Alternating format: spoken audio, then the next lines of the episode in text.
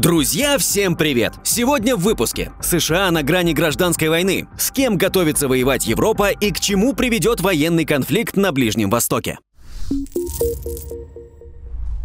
Война в Израиле может привести к мировому кризису. Военные действия на Ближнем Востоке могут легко подкинуть проблемы без того переживающей нелегкие времена мировой экономики и финансовой системе. Несмотря на всю серьезность ситуации, первая реакция рынков довольно сдержана. Однако, если военные действия затянутся или произойдет эскалация, влияние на рынки может оказаться колоссальным. И это коснется не только цен на нефть. Разбираемся, как все эти события влияют или могут повлиять на рынки, мировую экономику и на нас с вами. Нефть.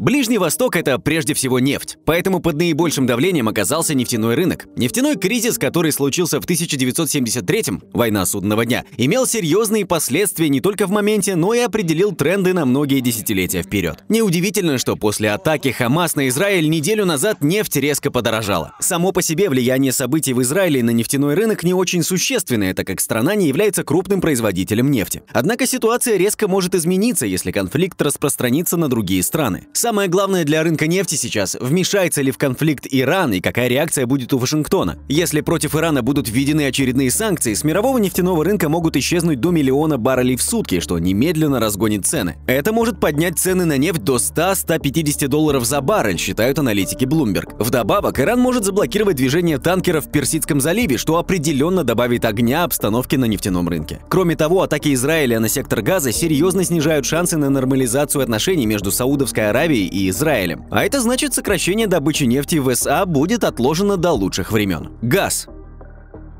С ценами на газ тоже все непросто. Израиль достаточно крупный производитель газа. Два крупных месторождения, Левиафан и Тамар, в последние десять лет стабильно наращивали добычу, и сегодня их мощности хватит не только для внутреннего рынка, но и для значительного экспорта. В две тысячи двадцать втором году добыча газа Израилем составляла около двадцати двух миллиардов кубометров, из которых за рубеж, в основном в Европу, направлялось чуть менее десяти миллиардов. На данный момент работы на месторождении Тамар приостановлены, на более крупном Левиафане пока нет. Кроме того, для экспорта Израиль использует египетскую инфраструктуру, доступ к которой может и прекратиться из-за обострения отношений между странами. В Европе цены на газ уже подскочили выше пятисот долларов за тысячу кубометров, чего не было уже несколько месяцев. Это грозит ЕС дополнительными проблемами в случае холодной зимы, даже несмотря на то, что газовые хранилища заполнены. В результате рост цен на ресурсы приведет к новому витку инфляции, которая в последнее время начала снижаться, а значит, что ЦБ крупных стран не будут торопиться снижать ставки, что с высокой вероятностью приведет к жесткой посадке экономики США, не говоря уже уже про европейские страны. Не забываем, что Ближний Восток – это еще и транспортные коридоры, и не только нефтяные. Соответственно, вырастет стоимость фрахта и страховка. Мировые рынки. Первые дни конфликта доходность по американским облигациям снизилась. Несмотря на большие вопросы к американской фискальной политике, инвесторы по традиции все же считают, что американские трежерис пока самый надежный инструмент в кризисной ситуации. Как, впрочем, и золото, которое за несколько дней прибавило в цене. Однако, если конфликт затянется, а США примут в нем горячее участие или засунут туда свой длинный нос, уверенность инвесторов может и испариться. Военный конфликт в комплексе с высокой инфляцией и быстро растущий объем выплат США по долгам не очень надежен. Инвест-смесь. Экономика Израиля. Сможет ли Банк Израиля удержать ситуацию под контролем? Что будет с национальной валютой, бюджетом и инфляцией? На фоне эскалации конфликта израильский шекель упал до минимума почти за восемь лет по отношению к доллару. При этом еще до начала войны шекель уже чувствовал слабость. С начала этого года он подешевел по отношению к доллару на десять процентов. В данный момент у экономики Израиля приличный запас прочности. Его резервы, которые он, кстати, никогда ранее не продавал, составляют примерно двести миллиардов долларов. Чтобы стабилизировать курс нацвалюты, Банк Израиля принял решение продать дать тридцать миллиардов. А вот кто точно будет в выигрыше, так это торговцы оружием. Любой военный конфликт или даже просто региональная напряженность для них всегда прекрасная возможность разбогатеть. Котировки оборонных компаний в последние несколько дней взлетели. На днях стало известно, что Израиль призвал всех жителей Газы эвакуироваться на юг. По всей видимости, Иерусалим готовит полноценную наземную операцию, что будет означать дальнейшую эскалацию. Мы продолжаем следить за ситуацией в нашем телеграм-канале. Ссылка в описании и в закрепленном комментарии. Вероятность гражданской войны в США растет. Миллиардер Рэй Далио снова на связи. В своем интервью американскому Forbes рассказал об уязвимости США из-за роста госдолга и рассказал о вероятности гражданской войны. Недавнее отстранение Маккарти с должности спикера Палаты представителей говорит о внутреннем конфликте в США. «Я расцениваю это как шаг в сторону от демократии и звоночек о гражданской войне», написал в своем Twitter, или как он там сейчас называется, известный американский инвестор и бизнесмен Рэй Далио. Среди очевидных признаков он обозначил огромный госдолг США и других стран с резервной валютой, рост военных конфликтов, высокий уровень миграции, растущее напряжение между США и Китаем и странами, которые их поддерживают. Однако основная проблема, по его мнению, это серьезный внутренний конфликт. Вместо того, чтобы решать огромную кучу проблем в стране, текущие власти заняты грызней между собой и пытаются вырвать победу друг у друга любой ценой. А из уроков истории мы все помним, чем обычно заканчиваются междуусобные войны. По мнению Далио, оба блока, демократы и республиканцы, контролируются бескомпромиссными экстремистами, которые ради получения власти готовы на грязную борьбу, ложь и мошенничество. Тем временем Илон Маск предупреждает об угрозе гражданской войны в Европе. «Если нынешние тенденции сохранятся, гражданская война в Европе неизбежна», заявил американский предприниматель в своих соцсетях. Так он прокомментировал европейскую миграционную политику. В европейские страны прибывают десятки тысяч людей, которые абсолютно не интегрируются в европейское общество, не поддерживают его культурные ценности и живут отдельными общинами. По данным пограничного агентства ЕС, количество прибывших в Евросоюз Союз через Центральное Средиземноморье с января по апрель выросло почти на триста процентов по сравнению с две тысячи двадцать вторым годом. Не остается в стороне и Дональд Трамп, который также раскритиковал миграционную политику западных стран и предупредил, что жестокое нападение террористов ХАМАС на мирных жителей Израиля в минувшие выходные имеет признаки Третьей мировой войны. По его мнению, в рамках политики открытых границ Джо Байдена Соединенные Штаты впустили десятки и тысячи террористов. «Мы находимся в очень, очень серьезной опасности развязать Третью мировую войну. И это будет война на уничтожение. А у нас во главе стоит немощный человек, который даже не может сам спуститься со сцены», заявил полной силы и энергии Дональд Трамп. Он также напомнил об огромном тайнике с военным оружием на семь миллиардов долларов, который первая армия мира оставила в Афганистане, поспешно покидая свои позиции. Кроме того, много противоречий внутри вызывает и позиция США на нападение группировкой ХАМАС на Израиль. Администрация Байдена первоначально отреагировала на нападение постом в X, бывшем Twitter, и посоветовала Израилю отступить и не реагировать. Однако этот пост был быстро удален Госдепартаментом США после того, как он вызвал национальное возмущение со стороны тех, кто придерживался противоположной точки зрения. Сегодня Белый дом заявляет, что безоговорочно осуждает нападение ХАМАС и одобряет агрессивную реакцию Израиля. Но вот беда. Теперь это вызывает протест у другой половины населения, которая выступает против геноцида мирного населения сектора Газа, считая их заложниками ситуации. Еще одна проблема состоит в том, что США хотят связать помощь Украине со срочным пакетом поддержки Израиля. Этот вариант рассматривают в Белом доме, сообщает The Washington Post. Все дело в том, что часть конгрессменов, да и американских налогоплательщиков тоже, больше не хотят предоставлять помощь Украине, но при этом поддерживают ее выделение в срочном порядке Израилю. Они требуют не использовать чрезвычайное финансирование Израиля в качестве средства для продвижения поддержки Украине и хотят объяснений, как именно будет расходоваться помощь Киеву. К тому же все прекрасно понимают, что одновременные запросы о помощи со стороны двух стран могут увеличить нагрузку на бюджет Соединенных Штатов, который так чувствует себя не очень хорошо в последние годы.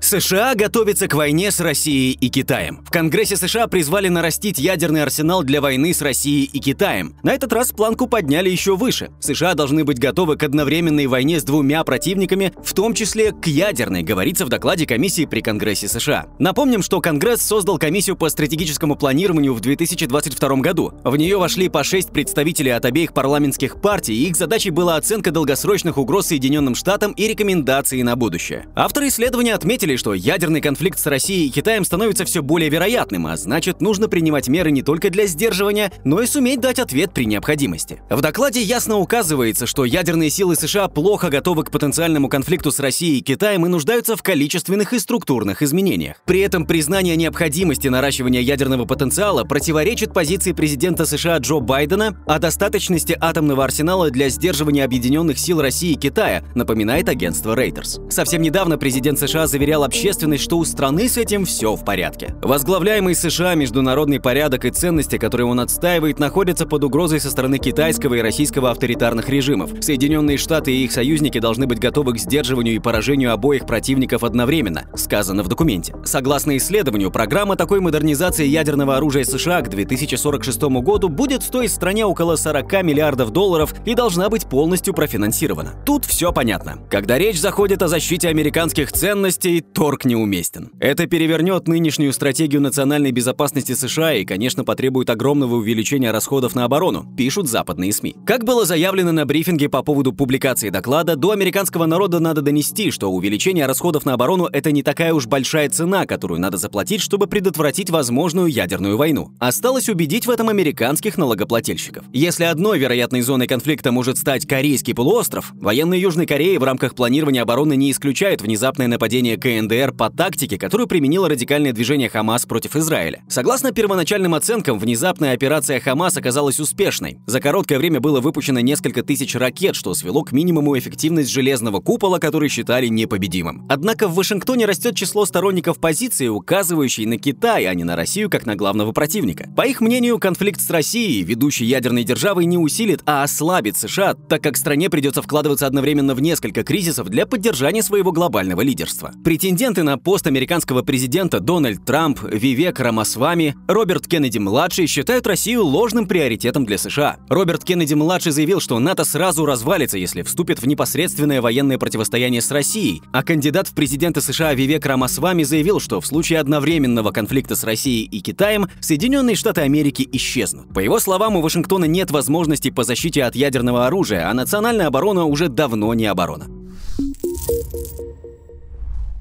Балканы на грани полномасштабной войны. Пока все уже двадцать месяцев пристально следят за конфликтом России и Украины, ситуация обостряется в другой части Европы. Отношения между Сербией и Косово становятся все более враждебными. Теперь есть опасения, что нестабильность в этом юго-восточном регионе Европы может перерасти в серьезный вооруженный конфликт. В конце сентября на севере Косово, где проживают поселения сербов, произошло вооруженное столкновение между сербами и силовыми структурами непризнанной республики. В северном Косово, граничащем с Сербией, большинство составляют этнические сербы, тогда как в стране в целом около девяноста трёх процентов составляют этнические албанцы. Напомним, что столица Сербии, Белград, не признает своего соседа независимым государством. Сейчас Белград стягивает границы с Косово тяжелое вооружение, а НАТО, как обычно для обеспечения безопасности, наращивает свое присутствие в зоне конфликта. Военные аналитики говорят, что ситуация в регионе подобна пороховой бочке, способной вспыхнуть от малейшей искры. Переломным моментом стали весенние местные выборы, на которых этнические албанцы Албанцы оказались избраны в ряд муниципалитетов на севере Косово. Результаты вызвали возмущение среди этнической сербской общины в регионе, которая бойкотировала выборы, заявляя, что их требования о большей автономии не были удовлетворены. Как сообщают ТГ-каналы из Сербии, боевики ведут себя вызывающе, угрожают местным сербам и разносят все вокруг. В сербских населенных пунктах косовская полиция проводит обыски и облавы. Идут неспровоцированные аресты сербов. Решение спора между Косово и Сербией – это уже не просто политический вопрос, а серьезный вопрос безопасности. безопасности для региона и Европы, считают в е эс. Их можно понять. Широкомасштабный вооруженный конфликт в этом регионе имеет все шансы втянуть в себя и другие страны Европы, что приведет к еще большему ослаблению Евросоюза. Напомним, что с конца восьмидесятых косовские албанцы требовали расширения автономии края, а в девяностые годы создали освободительную армию Косово, которая объявила о вооруженной борьбе за независимость. В тысяча девятьсот девяносто восьмом году боевики освободительной армии начали нападать на сербскую полицию. Для пресечения волны терактов и наведения Введение порядка в стране Белград ввел в край сначала полицейские, а затем регулярные военные части. В регионе началась гражданская война. Страны НАТО обвинили Белград в геноциде и начали военную операцию. С двадцать четвёртого апреля тысяча девятьсот девяносто девятого года под бомбардировками НАТО оказалась вся территория Югославии. В результате бомбардировок НАТО погибло около четырёх тысяч человек, ранения получили около десяти тысяч. Материальный ущерб составил около ста миллионов долларов.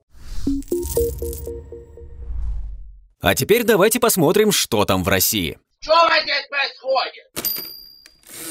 Население России сократится к две тысячи тридцатому году. К две тысячи тридцатому году население России без учета новых регионов может сократиться на три миллиона человек, по подсчетам Росстата. Численность населения в этом случае снизится до минимума две тысячи двенадцатого года со ста сорока шести и пяти десятых миллионов до ста сорока трёх и трёх десятых миллионов людей. Основные причины – старение населения и снижение рождаемости. Из-за роста продолжительности жизни, в августе двадцать третьего это почти семьдесят три и пять десятых года, происходит демографическое старение населения, то есть увеличение доли лиц старших возрастов в структуре населения. При этом в две тысячи двадцать третьем году количество новорожденных достигнет минимального уровня с тысяча девятьсот девяносто девятого года, в среднем менее полутора ребенка на женщину. Убыль населения – это всегда большая проблема для экономического развития страны. Во-первых, у нас в стране серьезный дефицит кадров, а во-вторых, в России, как и во многих других странах, пирамидная пенсионная система. Чем больше в стране молодых работающих людей, тем больше у государства возможности выплачивать деньги пожилым людям. Государству нужно срочно что-то делать. Например, необходимо продумать экономические стимулы на поддержку семей, будущих мам и воспитание традиционных ценностей. Иначе мы можем столкнуться с последствиями демографических провалов прошлых десятилетий. Правительство России обязало экспортеров продавать валютную выручку. Для бюджета нам курс нужен чуть-чуть пониже, заявил президент Путин и подписал указ об обязательной продаже экспортерами валютной выручки. Для сорока трёх компаний вводится обязательная продажа валютной выручки на российском рынке в объемах и сроках, которые будут установлены правительством. Ряд компаний должны будут предоставить в Банк России планы и графики по покупке и продаже иностранной валюты на внутреннем рынке. А в отдельные компании придут уполномоченные представители Росфинмониторинга, которые будут контролировать соблюдение правил валютного регулирования. Очевидно, что не все экспортеры соблюдают дали недавнюю словесную договоренность с правительством о продаже валютной выручки. Список таких компаний по понятным причинам не будет опубликован. Курс доллара снизился, но не так, чтобы очень, ниже девяноста семи рублей. Иран предложил свою помощь для экспорта российского зерна. Тегеран предложил Москве содействие в экспорте российского зерна в третьи страны. Речь идет о том, что Иран может не только импортировать зерно из России, но и предоставить свою территорию в качестве транспортного коридора для экспорта. Сегодня иранский маршрут стал безопасной альтернативой прежним способам поставок. Тем временем Иран в сентябре стал третьим по закупкам российской пшеницы. Тегеран приобрел четыреста девяносто тысяч тонн. Первое место занимает Египет. Туда отгрузили более семисот восьмидесяти тысяч тонн. Серебро забирает Турция, которая закупила шестьсот шестнадцать тысяч тонн. Ну, что сказать, в текущей ситуации многие страны используют возможность стать каким-то хабом и на этом заработать. Россия может опередить США по росту ВВП, несмотря на санкции. Экономика России даже через полтора года после введения западных санкций демонстрирует устойчивость, что по темпам роста ВВП может опередить Евросоюз и Соединенные Штаты. ВВП страны до конца года может подняться на два и пять десятых процента, заявила экономический обозреватель The New York Times Патрисия Коэн. По ее словам, спустя девятнадцать месяцев после введения ограничительных мер сложилась неожиданная экономическая картина. Российская экономика оказалась гораздо более устойчивой, чем считали многие западные правительства после введения ряда санкций. Оказалось, что Москве удалось найти новых покупателей энергоносителей, и теперь она быстрыми темпами вкачивает деньги в экономику. Благодаря этому получилось не только удовлетворить военные потребности фронта, но и обеспечить работой почти каждого работника, увеличив зарплаты. Как же так вышло?